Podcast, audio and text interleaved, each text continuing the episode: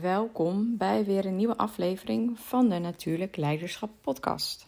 Superleuk dat je weer luistert. Het is ehm, begin 2023. Um, ik heb zelf niet superveel met het nieuwe jaar, als in dat is een nieuw begin. Voor mij voelt um, die overgang van 31 december naar 1 januari niet als een natuurlijke overgang. Um, vooral niet omdat we, omdat ik geloof dat we altijd in een, um, in een soort van flow, in een proces zitten. Dus het is nooit van de een op de andere dag, patsboom, um, iets anders. Dat is natuurlijk, uh, dat, dat zie je in de seizoenen ook. Het is nooit van op de een op de andere dag pas boem winter. De blaadjes zijn er niet in één nacht in één keer allemaal af, bijvoorbeeld. Of de knoppen, de bloemen, die bloeien ook niet in één keer. Eén dag, de, eerste, of de ene dag nog niet en de volgende dag in één keer wel. Dat gaat geleidelijk aan. Um, dus daar eh, geloof ik zelf ook, dat voel ik zelf ook zo. Um, wil niet zeggen dat het absoluut soms ook heel fijn kan zijn en goed kan zijn om uh, in één keer, als je iets besluit, het in één keer anders te gaan doen. Dat kan ook werken en dat heb ik ook wel eens. Maar dat hoeft voor mij niet per se op 1 januari zo te zijn. Um, en vooral ook niet omdat we dan nog heel erg in de winter zitten. Um, dus de winterenergie um, pas eind januari, begin februari komt die lente-energie. Dus komt er wat beweging in. en dat zie je ook terugkomen in de natuur. dus voelt voor mij niet per se dat we dat 1 januari hoeven doen. Um, als we kijken naar Human Design begint 2 is 22 januari het, uh, het nieuwe jaar. Um, nou, begin februari begint de lente met het hoogtepunt in maart. Dus dat is een mooi, mooie, mooie natuurlijke start, om het zo maar te zeggen. Want er is eigenlijk nooit echt een start.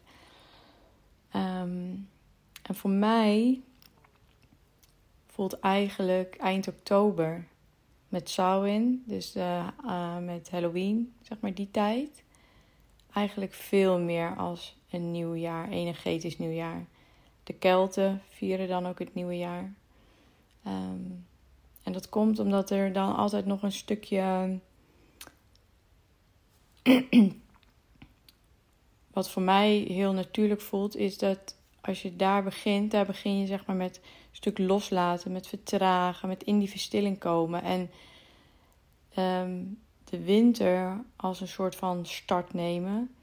Je hebt altijd een aanloopje daartoe nodig. En dan vind ik de energie van de herfst en van de kwaliteiten van de herfst, dus het loslaten, het vertragen, het verzachten, nadat je geoogst hebt natuurlijk vind ik eigenlijk een heel mooi aanloopje richting de winter waarin die verstilling echt gemanifesteerd, wanneer je die echt gemanifesteerd ziet worden. Um, want dat ook patsboom dat van de een op de andere dag doen voelt, je hebt daar vaak eventjes wat tijd voor nodig om in die vertraging te komen. Dus dat vind ik, dat aanloopje vind ik zo mooi daarin. Um, als wel dat die sluiers heel erg dun zijn. Um, eind oktober. Tussen, nou, zo gezegd, hemel en aarde. Um, het contact hè, met, met de overledene, met je voorouders, vind ik daar heel mooi in. Dus dat voelt als een heel mooie. Als we dan al over een start kunnen hebben ergens in die cirkel, dan voelt dat als een heel mooi, hele mooie start. Om dan daarna in die verstilling te komen en dan in de lente, um, nou ja, de, de start van de groei te zien. Um, maar ik hou wel van, van het nieuwe jaar, oud en nieuw vieren, het feestje. En ehm, dit jaar heb ik dat ook heel goed gedaan. Uh, absoluut niet heel erg naar binnen gekeerd. Waar ik ook zeker wel uh, daarna eventjes um, van op de blaren moest zitten, om het zo maar te zeggen. Echt wel even van bij moest komen. Omdat het echt wel heel veel outgoing energy was. Um, maar het was het ook meer dan waard. Want ik heb ontzettend veel lol gehad, plezier gehad. Um, ja, gewoon enorm genoten. Dus, en dat, dat mag ook gewoon. Dus um, ja, en nu zit ik toevallig net mijn, mijn menstruatie begonnen. Dus ik zit echt wel even in mijn, in mijn wintertijd. maar er borrelt ondertussen wel van alles. Dus de, ik voel ook bij mezelf dat de. Um, voor mij is het natuurlijk ook nog belangrijk om die rest cycles en die creative urges als een manifestor te eren. Ik heb het gevoel dat ik weer richting zo'n creative urge ga. Dus um, dan, uh, dan ben ik altijd wat meer aan, heb ik altijd wat meer energie ben ik niet echt, echt, echt in die diepe rest, rest, rest cycle. Daar heb ik wel in gezeten de afgelopen maanden. Twee maanden zo'n beetje. Drie misschien wel. Maar uh, ik heb het gevoel dat er nu weer een uh, creative urge aan gaat zitten komen. Wat een heel mooi moment is. Uh, omdat we natuurlijk richting die lente bewegen. Hmm. een hele lange intro. En ik zit even te denken wat ik uh, hiermee ga doen. Of ik die aan zich laat staan, zo. En nu het onderwerp, op het onderwerp inga haken. Of dat ik hem nu afsluit als, uh, als gewoon mini-podcastje. Um,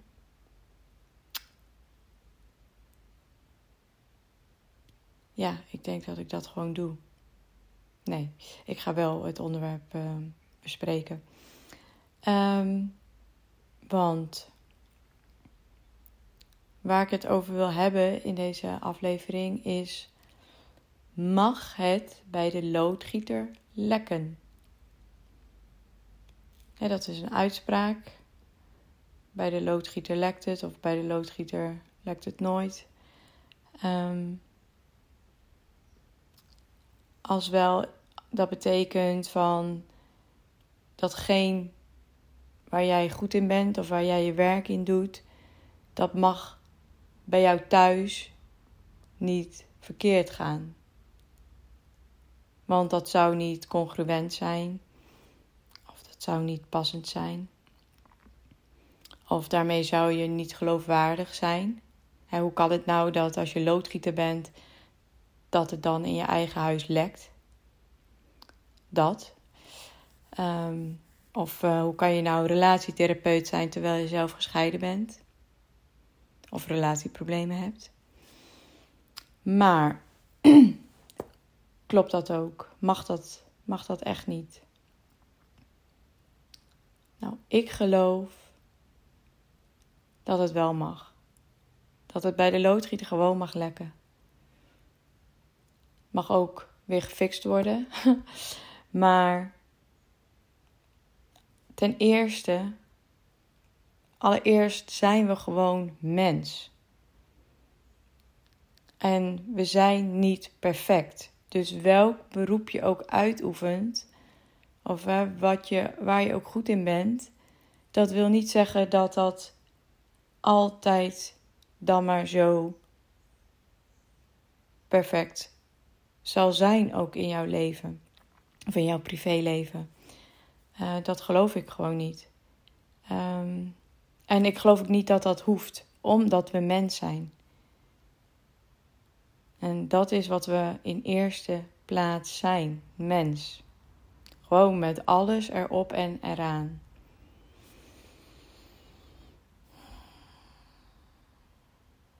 En ik moest hier aan denken omdat, uh,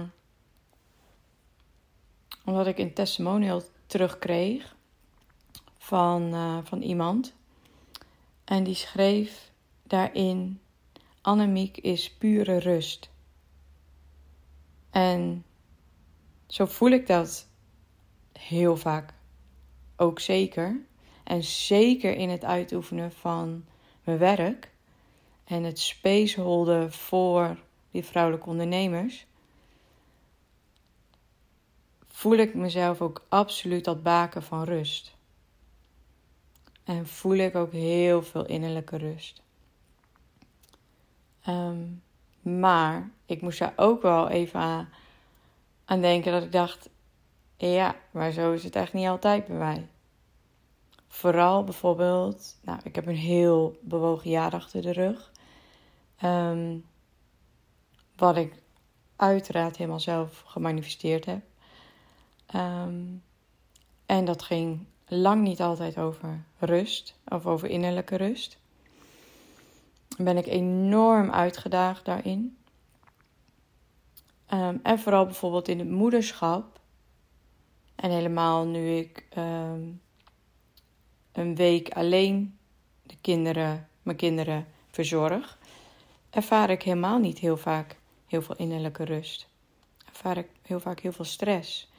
En ben ik heel vaak heel hard bezig om het allemaal goed te doen. En vanuit die energie um, probeer ik uh, die week door te komen.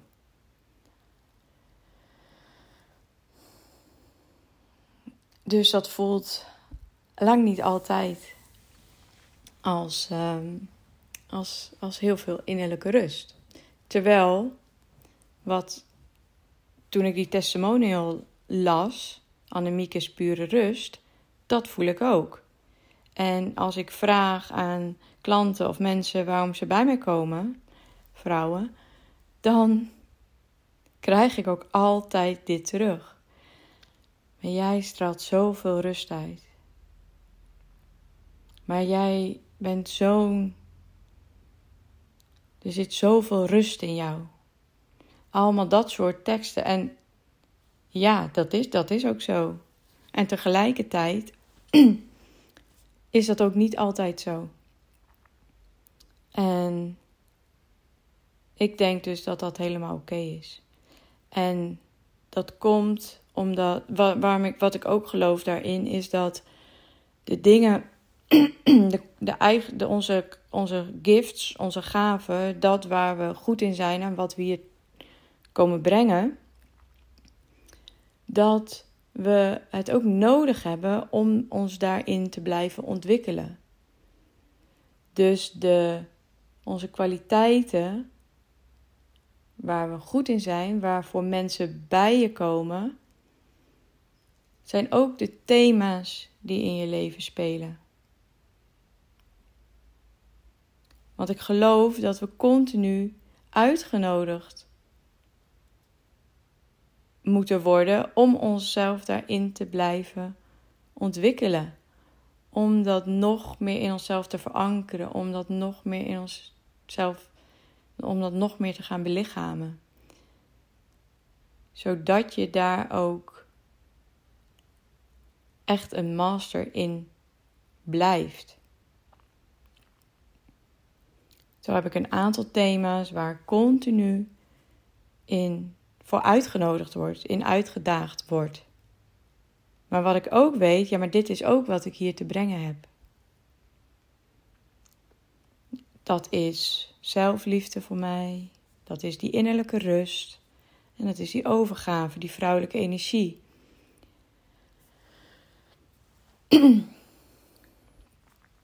ik weet dat ik dat ben, dat ik dat belichaam, dat ik dat dat is wat ik hier te brengen heb. En tegelijkertijd word ik daar ook continu in uitgedaagd.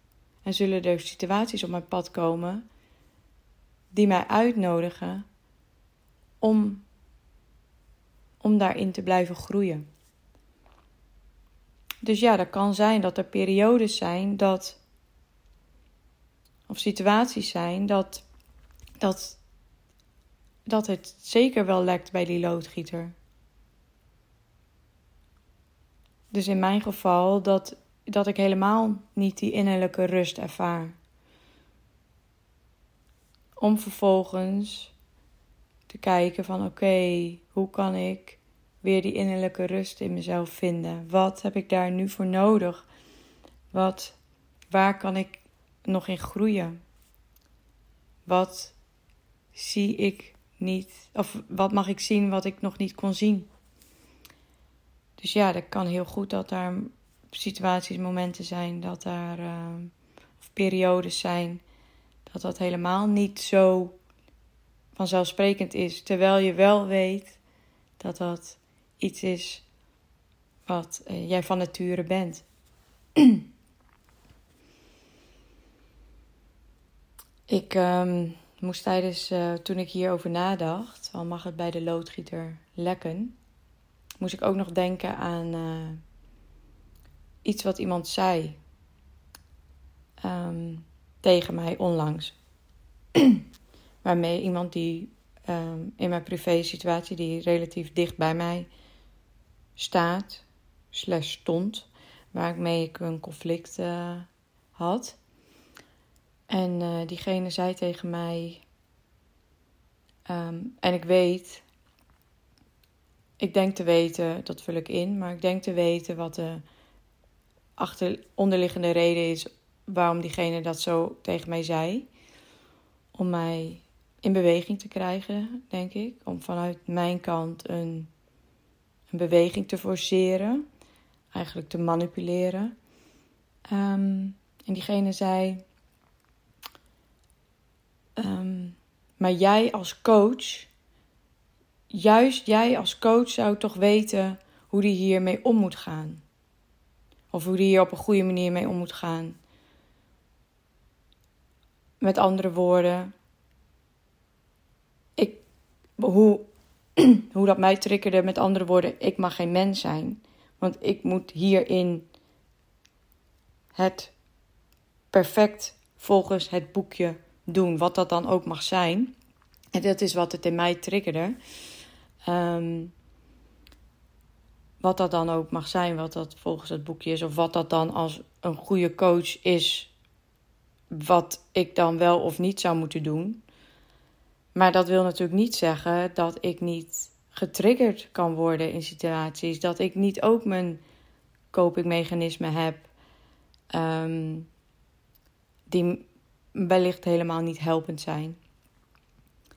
Um, en dat in bepaalde situaties dat gewoon je over kan nemen. En in dit geval was dat ook zo. Juist omdat diegene zo dicht bij me staat, stond. Kunnen die triggers heel, heel extreem zijn, heel groot zijn. En kan het copingmechanisme ook heel extreem zijn. En kan dat misschien niet altijd de meest nou ja, perfecte of um, um, het perfecte gedrag of het meest wenselijke gedrag of het meest volwassen gedrag um, met zich meebrengen. Weet ik hoe het moet? Ja, tuurlijk weet ik hoe het moet, hoe het zou moeten. Maar even goed wat ik al zei, je bent in eerste instantie mens en je bent hier niet om perfect te zijn. Um, dat hoeft ook helemaal niet. Dus um, ik heb die. Um, ik heb die opmerking naast me neergelegd op dat moment. Ben er niet verder op ingegaan. Maar het heeft me wel. Het zette me, ik moest er nu weer aan denken toen ik uh, met dit idee kwam om deze podcast op te nemen, moest ik daar wel weer aan denken, aan die opmerking. Dus um, ja, ik heb ervoor geleerd. Ja, ik, ik, ik werk ermee. Ik, uh, als coach, um, al zou ik mezelf helemaal niet meer per se zo noemen, maar dat terzijde. Maar dat wil niet zeggen dat je dan alles op dat gebied En dit, in dit geval ging het over hoe je een conflict oplost op een uh, gezonde manier. Um, dat wil niet zeggen dat dat, altijd, dat dat altijd zo lukt. En van mij hoeft dat ook helemaal niet. Want dat laat juist zien dat, je, dat we mensen zijn. Dat laat juist de menselijkheid zien. En zeker um, helemaal in deze situatie ben ik er ben ik heel veel met mezelf daarmee aan de slag gegaan. Dus, um, maar ja, is het op een goede manier opgelost? Nee, nog niet. Um, maar ik voel niet de drive om dat te moeten doen vanuit. Ja, maar jij als coach zou dat toch moeten als geen ander moeten? Nee. Dus mag het bij de loodgieter lekken? Ja, ik geloof wel dat dat mag. Ehm, vooral omdat we mens zijn en dat die menselijkheid ook maakt. Ehm, juist zo waardevol is. En ik denk juist in deze tijd waarin we soms zo hard worden afgerekend op bepaald gedrag, ehm, op bepaalde momenten, dat het juist ook heel fijn is om daarin wat meer, met, met wat meer compassie naar, vooral naar jezelf in eerste instantie, maar daarna ook naar een ander te kunnen kijken. Wat niet wil zeggen dat we alles uh, hoeven te tolereren. Dat is weer iets anders. Maar mag het bij de loodgieter lekker? Ja, ik denk zeker dat dat mag. En ik denk ook zeker dat je daarin ook een voorbeeld kan zijn voor een ander. En waarin je laat zien van hé, hey, ook dit gebeurt bij mij en dit is hoe ik ermee omga. Ehm, nou, en ehm, ik geloof juist ook dat helemaal in het gebied waarin ik werk, als healer, als ehm, medicijnvrouw of als hoe je het maar wil noemen.